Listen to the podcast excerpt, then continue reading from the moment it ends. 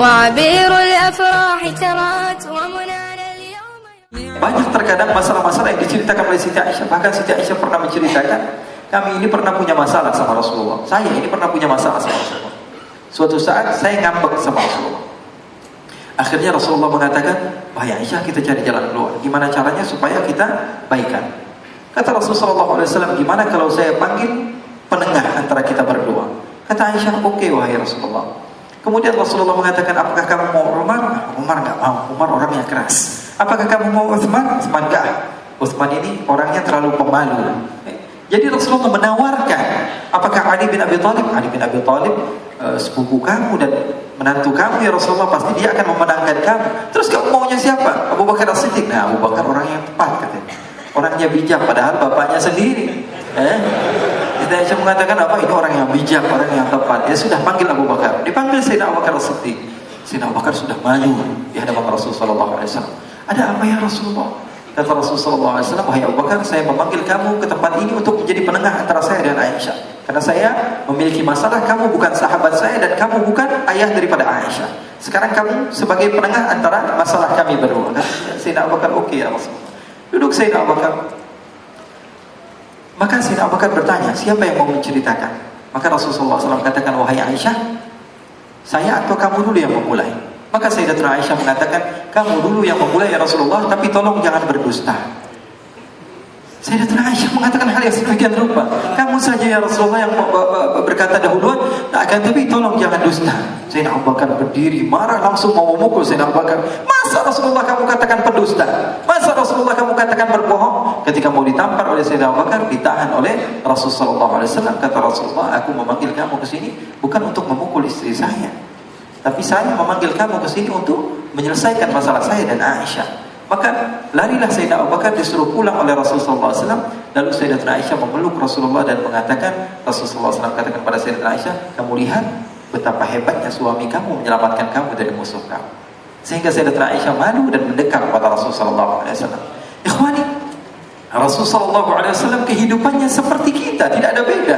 Jadi jangan kira bahwa sungguhnya kehidupan Rasulullah SAW ketika itu hanya khusyuk di dalam ibadah saja. Tidak Rasulullah SAW hidup dengan kesenangan, hidup dengan keharmonisan, hidup dengan apa? Hidup dengan canda, tawa. Rasulullah SAW didatangi seorang perempuan bawa air.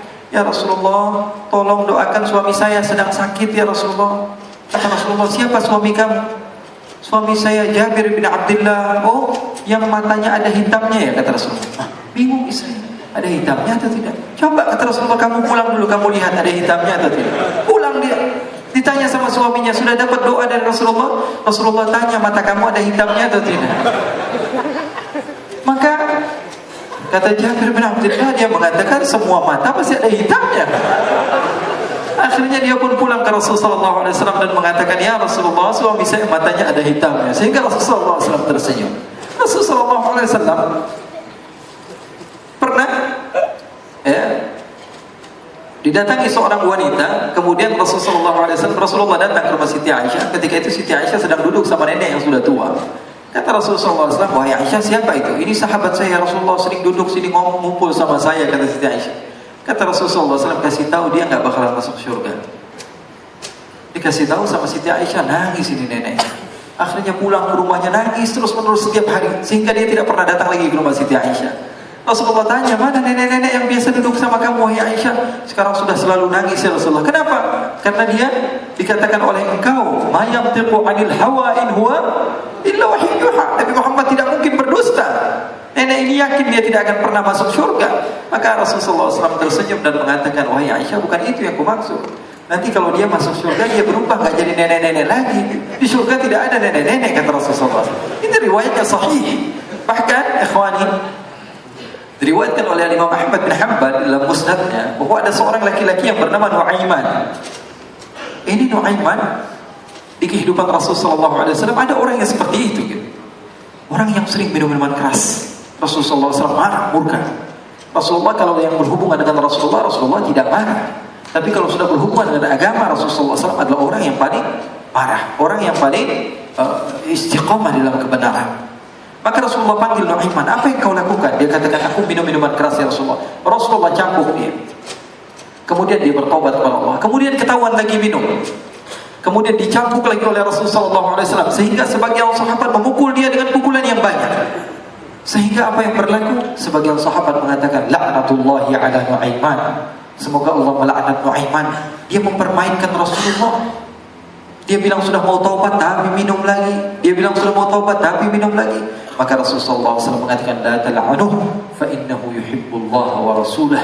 Kata Rasulullah, jangan kamu laknat Nuaiman karena dia itu cinta sama Allah, cinta sama Rasulnya. Dalam riwayat dia dicintai Allah dan dicintai oleh Rasulnya Muhammad Sallallahu Alaihi Wasallam. Ibn Majah menceritakan bahwa Nuaiman ini pernah suatu waktu diajak oleh Sayyidina Abu Bakar pergi ke negeri Syam. Negeri Syam itu di mana? Seperti yang diceritakan tadi, antara daerah Suriah, Lebanon, Yordania, kemudian Palestina. Daerah seperti itu.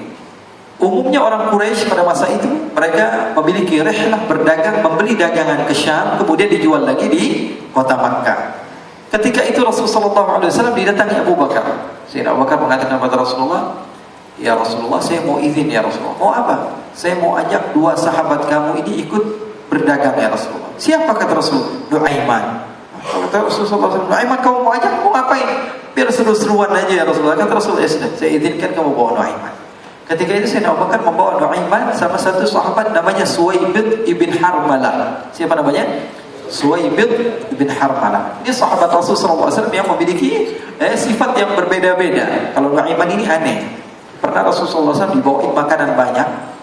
Dikasih Rasulullah, dikasih sahabat semua. Semuanya sudah makan, tiba-tiba uh, si Nuaiman ini sahabat Nabi Nuaiman mengatakan kepada Rasulullah, ya Rasulullah ini yang penjualnya, tolong kau yang bayar ya Rasulullah. Makanan udah habis. Makanan udah habis Rasulullah SAW bingung saya yang bayar. Akhirnya Rasulullah katakan kepada sahabat, ayo keluarkan uang kita patungan kita bayar. Rasulullah aja dimainin. Apalagi kita orang. Sallu ala Nabi Muhammad. Nuaiman diajak Sayyidina Abu Bakar. Kata Rasulullah SAW, benar kamu mau ajak Nuaiman? Iya ya Rasulullah. Diajak lah. Diceritakan dalam riwayat Ibn Majah. Diceritakan juga dalam Syiar Alam Nubala. Diceritakan juga dalam uh, Musnadnya Imam Ahmad bin Hanbal. Dalam uh, riwayat Imam Ahmad bin Hanbal. Maka diceritakan Nuaiman diajak oleh Sayyidina Abu Bakar sesampainya di negeri Syam, semua dibagi tugas. Fulan bin Fulan kerjaannya ini, Fulan bin Fulan kerjaannya ini, semua memiliki kerjaan. Nuaiman tanya, wahai Abu Bakar, kerjaannya saya apa wahai Abu Bakar? Kata Sayyidina Abu Bakar, kamu mau ngapain terserah kamu. Ya. Yang penting kamu ikut saya. Kemudian satu di antara mereka namanya Suwaibid ibn Harmalah. Ditanya oleh Sayyidina Abu Bakar, wahai Suwaibid, kamu mau kerjaan apa? Kata Suwaibid, terserah kamu wahai Abu Bakar. Kata Sayyidina Abu Bakar, kamu menjaga makanan. Karena saya tahu kamu ini adalah orang yang senantiasa menjaga amanah. Suwaibid ini kalau disuruh maju, dia maju. Disuruh mundur, dia mundur. Disuruh ke kanan, dia ke kanan. Disuruh ke kiri, dia ke kiri. Orangnya ikut aja. Kalau Nuaiman beda. Disuruh maju, dia ke belakang.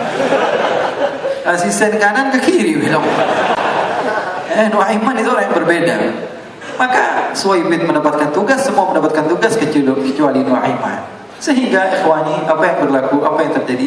Sayyidina Abu Bakar pergi sibuk dengan kesibukannya sehingga datanglah waktu siang. Nuaiman sudah lapar. Nuaiman cari makanan. Dia nggak punya uang, diajak Sayyidina Abu Bakar tapi tidak, tidak diberikan uang. Sehingga dia cari-cari makanan, dia tahu Suwaibid yang jaga makanan dikatakan, "Wahai Suwaibid, saya mau makan. Berikan kepada saya satu roti saja. Yang terpenting apa? Saya makan sekarang. Saya sudah lapar." Kata Suwaibid, "Ya Allah, Nuaiman, kita tunggu Abu Bakar saja sehingga dia datang karena ini amanat.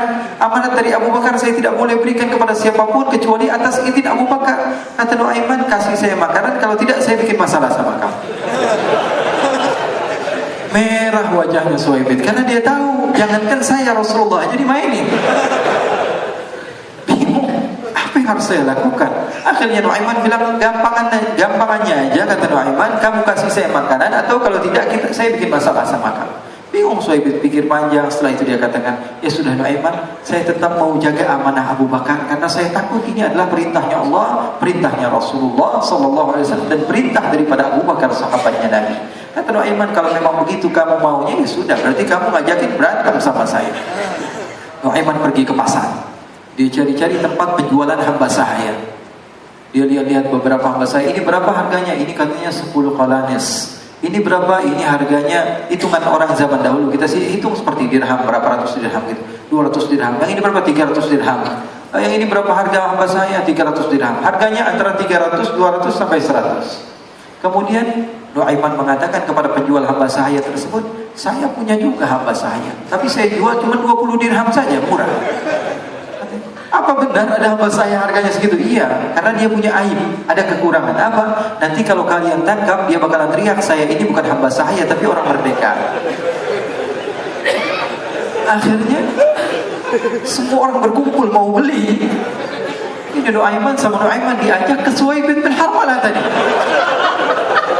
Kata Nuaiman, itu ada orang yang berdiri sedang menjaga makanan itu hamba saya saya tangkap saja oh, baik diberikan uang 20 dirham dimasukkan oleh Nuaiman ke kantongnya kemudian Suwaibid ditangkap.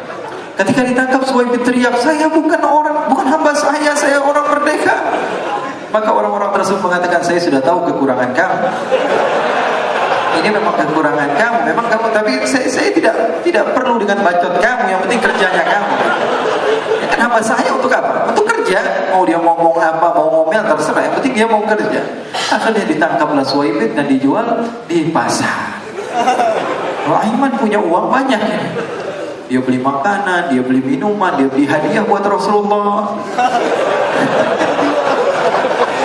Dia beli macam-macam di negeri Syam ini. Waktu itu adalah super power, adidaya Romawi. Pada masa itu semua barang mahal. Tapi Nuaiman banyak uangnya. Dia belanja ini, belanja itu. Sehingga Sayyidina Abu Bakar pun pulang. Ketika Sayyidina Abu Bakar pulang, Sayyidina Abu Bakar cari mana ini Suwaibib. Kita semua sudah lapar. Kata Nuaiman dengan mudahnya dia mengatakan sudah saya jual wahai Allah. Maka Sayyidina Abu Bakar bertanya, apa yang kau lakukan wahai Nuaiman? Diceritakan oleh Nuaiman dengan jujur. Nuaiman ini orangnya apa adanya. Tapi nyusahin. Saya jual akhirnya dibawa oleh oleh Nuaiman Sayyidina Abu Bakar pergi ke mana? Ke pasar lalu dibeli lagi oleh Sayyidina Abu Bakar As-Siddiq Suwaibid yang tadinya orang merdeka menjadi hamba sahaya sebentar kemudian dibeli lagi oleh Sayyidina Abu Bakar. Pulang ke Madinah Kisah ini diceritakan di hadapan Rasulullah SAW. Maka perawi mengatakan, "Fadhahikan Nabiyyu hatta badan nawajiduhu." Ketika diceritakan kisah Nuaiman tersebut dengan Suwaibid, Rasulullah tertawa sejadi-jadinya sehingga gigi geraham Rasulullah SAW nampak di wajah mata para sahabat. Sehingga perawi lain mengatakan satu tahun berlalu Rasulullah setiap ada tamu yang datang kepada Rasulullah, Rasulullah akan ceritakan kisah Nuaiman menjual Suwaibid. Jadi ada ikhwani. Kalian kira Rasulullah SAW itu hidup eh, di satu masa sahabat-sahabatnya itu seperti ustaz-ustaz yang khusyuk. Yang kayak Habib bin Anis ini banyak.